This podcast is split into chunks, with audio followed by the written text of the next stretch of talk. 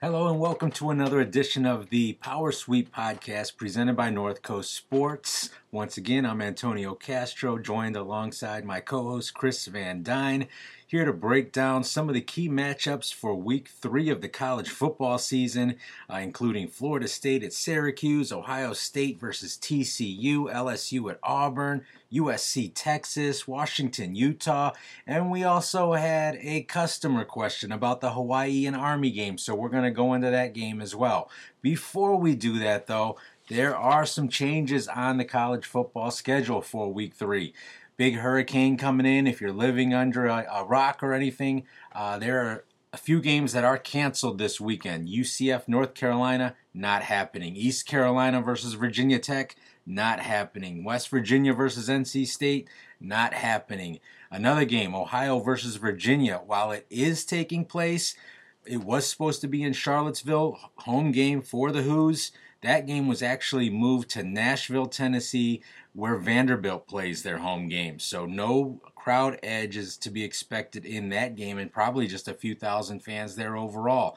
One more thing I want to get to before we get into uh, this week's games is there was a change of uh, time in Thursday night's game between Boston College and Wake Forest with that hurricane heading towards the Carolinas. That game was actually pushed up a couple of hours. It's going to start at 5:30 now Eastern Time. So if you're looking at uh, doing anything, wagering anything, watching that game, entertainment purposes only, Boston College, Wake Forest. That game is going to kick off at 5:30, so make sure you get all your action in before that game starts. Okay, now enough of enough, enough is enough of that. Let's get into some of these games. Exciting weekend to break down these games, and the first game we're going to talk about is a team that is struggling off the off the get with the new head coach Willie Taggart. Florida State making the trip to Syracuse. Syracuse has maybe a little bit of revenge on their mind uh, after last year's game.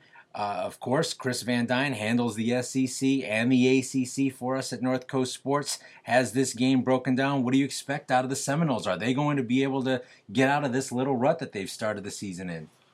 Well, Florida State has won all five ACC meetings in this series, but like you said, last year was actually the closest of these uh, Florida State winning by three in a blocked last second blocked field goal for the Noles. But previous meetings, uh, in all five meetings, Florida State's actually won those by 26 points per game. The public is down on Florida State right now, and understandably, after two lackluster performances, you know the the opener against Virginia Tech, they actually outgained Virginia Tech despite negative plays, five sacks, five turnovers.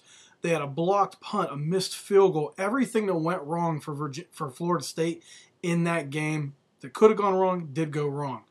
Um, but like I said, they actually held a yardage edge, so they did some good things. Unfortunately, just too many mistakes. Now the nice thing for them is they hold a huge edge on defense in this game. Syracuse is two and zero, oh, and uh, Eric Dungey looks healthy, running the ball well. But the difference in this game, I think, is the defensive side of the ball where Florida State's a little bit young, but they have a ton of talent, while Syracuse's defense is a major question mark and just what I think Florida State needs to get this offense moving. Counting the last three games last year and the season opener this year, Syracuse has allowed 51 points per game in their last four games against FBS opponents. Of course, last week they dominated Wagner from the FCS. You can't really look too much into that. Syracuse only has uh, uh, two tackles for loss in the opener, so th- they're not making a bunch of negative plays that Virginia Tech's defense, led by Bud Foster, makes. And against that new system with Willie Taggart, I think that it was just a tough matchup week one for them to face a Bud Foster defense. And I think that Florida State's going to be better equipped for this game, and they're going to get after it. Key matchup in this game will be Florida State's defensive line, Brian Burns and Demarcus Christmas versus an experienced Syracuse offensive line. I think the Florida State defensive line will make enough plays on Dungey, hit him enough, and Florida State's offense will make plays on just a, a poor Syracuse defense. Florida State comes away with the cover. You know what? It just seems kind of odd whenever you look at the line on this game and it's under a touchdown and you got a Florida State versus Syracuse matchup. I mean, I know last year's game was close, but seems like we get a little bit of value there on Florida State. The public's down on them, like like you mentioned, Chris. And uh, you know, after outgaining Virginia Tech in Week One, I wouldn't take any stock into Florida State being outgained and needing five turnovers to get past uh, you know their FCS opponent Samford last week, as they were in a clear sandwich game uh, between the ACC uh, you know, between two ACC teams. So I wouldn't worry about that there. It's taken Taggart a little bit of time. If you recall, going back to his days at Western Kentucky, the Hilltoppers got off to a slow start with Taggart. When he moved on to USF, they got off to a, a slow start. He did get, uh, he did do a little bit better, quicker start when he was at Oregon last year. But then when Herbert went down, you saw them take a little bit of a step back. So I think it's going to be a little bit of growing pains early on, which Florida State has shown. But then they should be able to get by Syracuse, a team that they have uh, had a history of success against, uh, nonetheless, uh, it, down down the stretch. All right. Let's move on. Ohio State versus TCU. This could be, along with uh, obviously LSU and Auburn. I mean, you got two great games.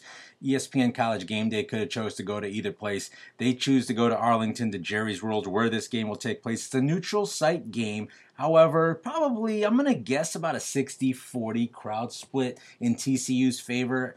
The, the, the Frogs are only about 50 miles, their campus from Arlington, so you expect them to have a crowd edge. However, not as big as what you would normally expect a team from the Midwest because Buckeye Nation travels so well.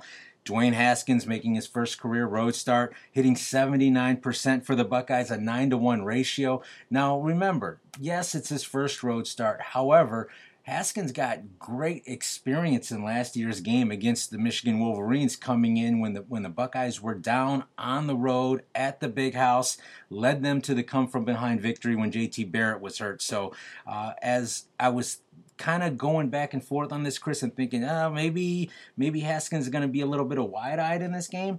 You know what? I forgot. He he does he did just uh, see this field, didn't get to play, but Ohio State did beat USC up last year in the Cotton Bowl in this very same stadium. So the players, besides uh, Dwayne Haskins, while he doesn't have the experience on the field playing in that game, but the players have played in that game recently. Not only that, they did play it in also the 2014 national championship game, also in uh, in Arlington there. So uh, I, I think that that Ohio State won't be as wide-eyed as I was as I was thinking whenever I started thinking about the game more and more so after the weekend and we set the initial line.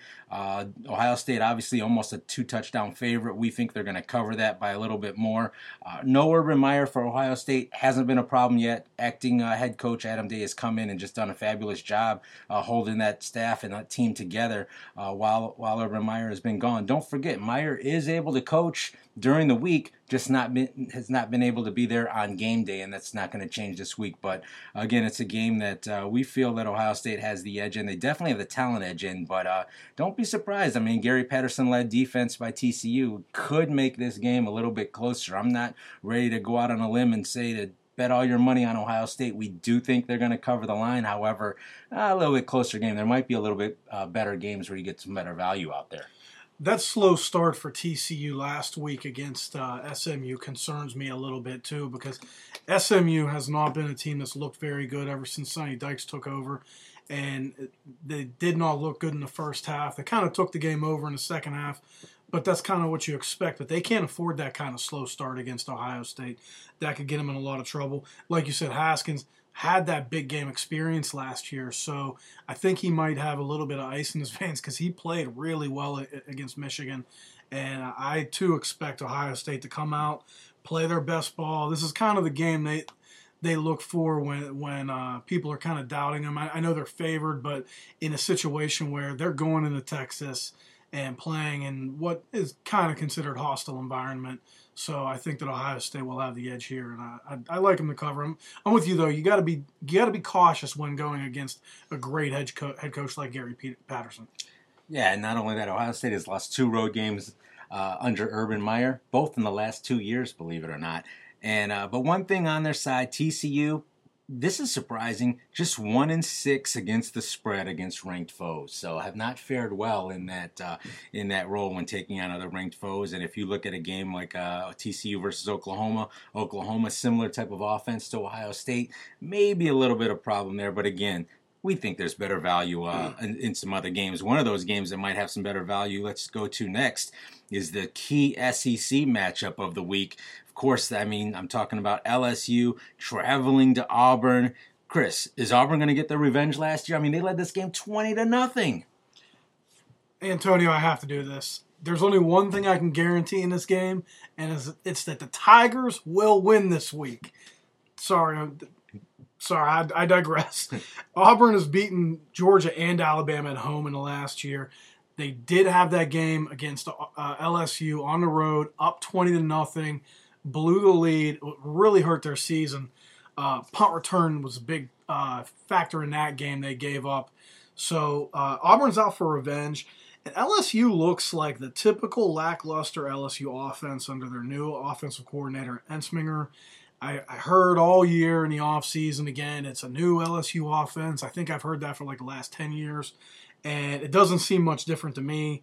Uh, they scored 31 points last week versus Southeastern Louisiana, but seven points were off a Hail Mary at the end of the first half. And the Tigers actually only ran 55 plays to Southeastern Louisiana's 76. So they kind of got ball controlled in that game. Um, and they're facing an Auburn defense that has seven starters back from last year and allowed 302 yards per game and nine sacks through their first two games. Uh, the LSU defense is no slouch. Obviously, Devin White, one of the best linebackers in the country, but their depth has been tested at linebacker with suspensions, and they lost one of their starters in uh, K'Lavon Chaisson for the season. So, uh, some problems there for LSU defensively. Auburn with Jarrett Stidham, some talented wide receivers, a young offensive line, I think has the edge here. They are favored by uh, right around double digits, right around 10 points, I believe. But uh, that defensive line for Auburn, which is number five in the country uh, as far as we rate them, is going to be after Joe Burrow. Uh, Joe Burrow said this week he does not slide. He will not slide. He told his coaches and teammates he's not going to slide. That's not a good idea against this Auburn defense. If you if you're going to play against a team like this, you better get down if they're coming after you. And I think they're going to be coming hard. Uh, the other thing, home team in this series, 16 and 2 straight up, 13 4 and 1 against the spread. Auburn out for revenge. LSU is one of the most inexperienced teams in the country. I gotta like Auburn to cover here. I think Joe Burrow might might be uh, thinking about running the scout team a little bit too much when he's talking about not sliding because that's just ridiculous. Not only that, Joe Burrow, uh, yeah, an upgrade at the quarterback position by LSU. However, still, a guy's completing less than fifty percent of his passes hasn't looked really great in my eyes.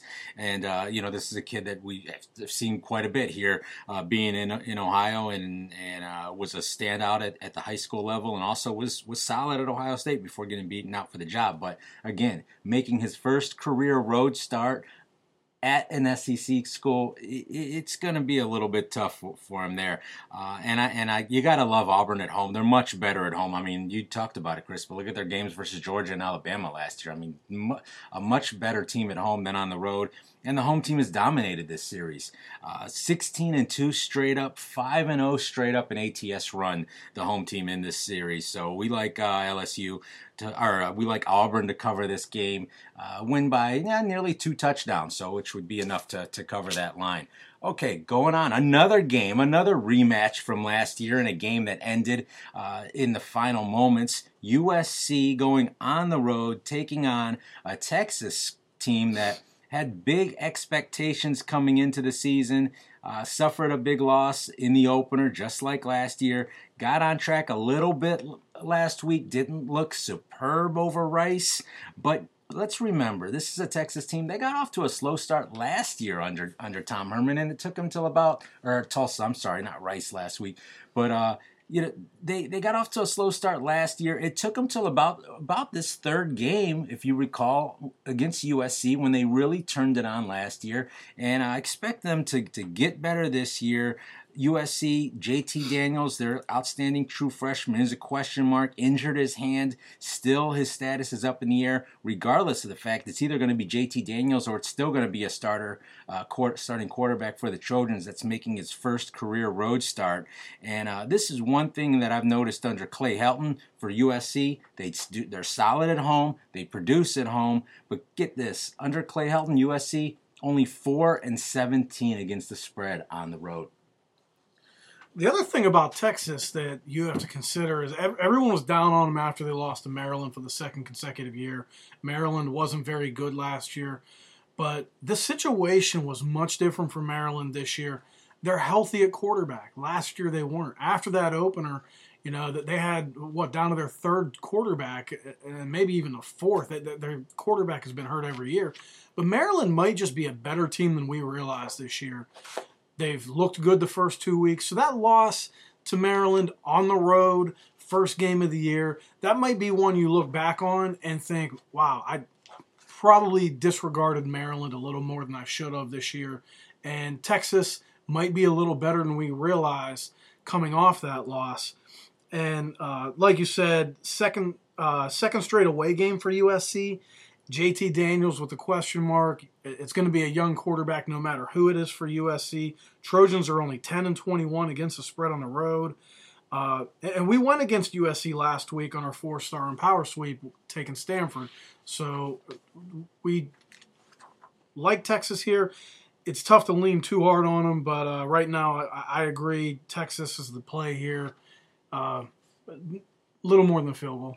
Yeah, I mean, it's not a lot of value again in this game, but it is a marquee matchup. That's why we wanted to talk about it. And I, you know, a lot of it is going to have to do on the status of JT Daniels, and that's one of the things you're just going to have to keep an eye on as it gets closer to kickoff time you know, maybe tune into that uh, ESPN game day Saturday morning and see what they have to say, uh, you know, for JT Daniels status. But regardless of the fact, whoever starts, I mean, we're still leaning with Texas, even if JT Daniels gets the start. He's going to be playing in that hostile environment, and you know the crowd in Austin is going to be up for this game, especially after that after last year's game and they lost going into overtime. When let's face it, they weren't as experienced. Texas is a lot more experienced this year. USC's not a, not as experienced, so you got your experience edge, you got the home field edge, you have the quarterback edge. I think you got to go with Texas in this game. I agree. All right, now let's move along. West Coast. We haven't touched on any West Coast games yet this week. Let's do it with I'd say. I mean, it's not a real argument here. The biggest game in the Pac-12 this year, Washington, or this so far this year, Washington at Utah probably the toughest crossover crossover game on the Husky schedule this this uh, this year, taking on a very very very good Utah team. But uh, when I'm looking at this game, Chris, the the main thing that that comes at me is the fact that Utah does not do a good job of taking care of the football. They've already got six turnovers this year, and you're facing a very fast and experienced Washington defense that has nine returning starters back. And this is a Washington team, Chris, that under Chris Petersen, uh, the last two years, they've been plus double digits in that turnover margin. So if Utah does not take care of the ball, this thing could get ugly and could get ugly in a hurry. And just and remember, Washington was the pick to win the Pac-12 for a reason at the beginning at the beginning of the year. Sure, they lost against Auburn, but anyone that watched that game realizes, oh, that uh, Auburn could have very well lost that game in what was essentially a home game for them uh, at the Georgia Dome. So this is a Washington team. Don't forget about them just yet. Don't sleep on them, on them just yet. They've got an outstanding quarterback, an outstanding offense, an outstanding head coach, and again, that defense with nine returning starters back. I think this is the game that they've had circled uh, well before the season started. I also think this is this is the trendy upset pick of the week from what I've seen. I've seen a lot of people calling for Utah to pull the upset, and Washington. They're not only experienced uh, but extremely talented. 19 starters back from last year, and Tyler Huntley, the quarterback for Utah, is going to have tough sledding against that Washington defense. All four returning starters in the secondary and Washington's only allowed 2.2 yards per carry. So both stout against the run, stout against the pass. Utah only one starter back on their defensive line. Now they have played well in their first two games, only giving up 2.2 yards per carry. But Myles Gaskin, one of the top running backs in the country. Jake Browning's a mobile quarterback. He can move in the pocket. Uh, you might see a couple quarterback runs here and there. Uh, the Huskies nine and four against the spread against Pac-12 teams as chalk the Utes have played well as a home dog, but uh, they're coming off a, a, more physical game than people would have realized against Northern Illinois and against the Northern Illinois team that, frankly, we think is one of the more underrated teams in the country. They, they only won 17 to six, which was right uh, right around the line, I believe. But uh, I, I think that Washington, with the experience, Again, uh, like you said in the last game, they've got the experience edge, the quarterback edge, and they, are on the road in this game. But uh, I'm going to go with Washington. They, they feel like they need the big win, uh, and I, t- I tend to look at the trendy upset picks and try to think the other way. I, originally, I was thinking Utah earlier in the week, but as I as I look at the information, as I look at how uh, experienced Washington is, and frankly, when when I see everyone taking that trendy upset pick, I, I I tend to think, well, you know, everyone's picking out that trendy upset pick just to jump on each other's back. I like the experience and the talent here. Let's go with Washington not only that is Washington if they if they want to make the playoffs they got to start making some statement in these conference games now that they lost their their major non-conference game uh, you know uh, against Auburn so I, I, look for them to make a statement here and and really uh, uh, with a line of under a touchdown I wouldn't be surprised to see Washington win this game outright by double digits Utah has a bye on deck but don't let that scare you away go with the Huskies. All right, which moves along. We had uh, the first really uh, customer question for the podcast. Uh, Joey Lucci, uh, actually a close friend of ours uh, with the North Coast uh, with the North Coast um, team and, and and everything like that. Really, he is perturbed at the Hawaii versus Army line and the fact that Hawaii's gotten off to just a great start this year has really opened a lot of people's eyes. No one expected this start. So how in the world is is is what Joey's asking is Hawaii a big dog uh, at Army? Well, I think a couple factors uh, are contributing to that line. First off, this is a noon start time uh, for this game, which is 6 a.m. Uh, for Hawaii in Hawaii time. So that that's that's a tough thing for Hawaii to overcome. Uh, Army has won their home games by 5.4 points per game in the last year, uh, and it's tough to to travel as far as Hawaii is. Uh, they did dedicate extra time against the option, and they did play Navy two weeks ago, which Joey also astutely pointed out. Uh, the the run and shoot's been effective. And the Army secondary doesn't practice against pass happy offenses. You know, you, you don't. It's not like you have a quarterback like Cole McDonald throwing against them in practice. And McDonald's been stellar in, in the first three games. 388 yards per game and a 13 and 0 ratio. Unbelievable start for Cole McDonald. Rolovich has his team running. Uh, Hawaii already owns an upset as a double digit dog, going to Colorado State, beating a conference rival. So they have extra extra motivation here. I do like Hawaii to get this win. I think they'll overcome the time difference. Uh, they're already in uh, West Point, as far as I know, and I think they're going to have some success throwing against an Army secondary that's just not used to seeing this. So I'm going to take uh, the Rainbows, and Joey's going to be happy with me. This is one of the games where actually Chris and I disagreed on, and of course, uh, you know, we we we come along and we most of the time will have an agreement on on our lines and everything that we do. If you look at the power sweep each week on page two, it'll have the opening lines that Vegas sets, and then and then we'll put our own lines out. We actually, I, I agree with them to lean lean with Hawaii in this matchup because uh, it was just a weird to see that line at first, but the more I thought about it, uh, going on, you know, this is now Wednesday, middle of the week. The more I, I, I still, I think Army is the team is the play here, and uh, it's just it's one of those games where every week I look at the Vegas lines and I'm looking and I'm looking and I say, okay, I figured Hawaii would be favored on the road because they just played Navy a couple weeks ago. They've seen the option. And then I see the line that comes out, and I said, how in the world is Army a touchdown favorite over a Hawaii team that started off so fast and has already defended the option? And it's just one of those things that whenever it happens, it's it tells me I get I get like a, a, a light goes off in my brain and it says what does Vegas know that I'm not looking at so it's just it's there's no there's no real science behind it but I will say this. I love Jeff Monken as a head coach at Army. The only way Army is going to be able to win this game is to slow Hawaii down. And how are they going to be able to do that? Running the football. And what does Hawaii have trouble doing?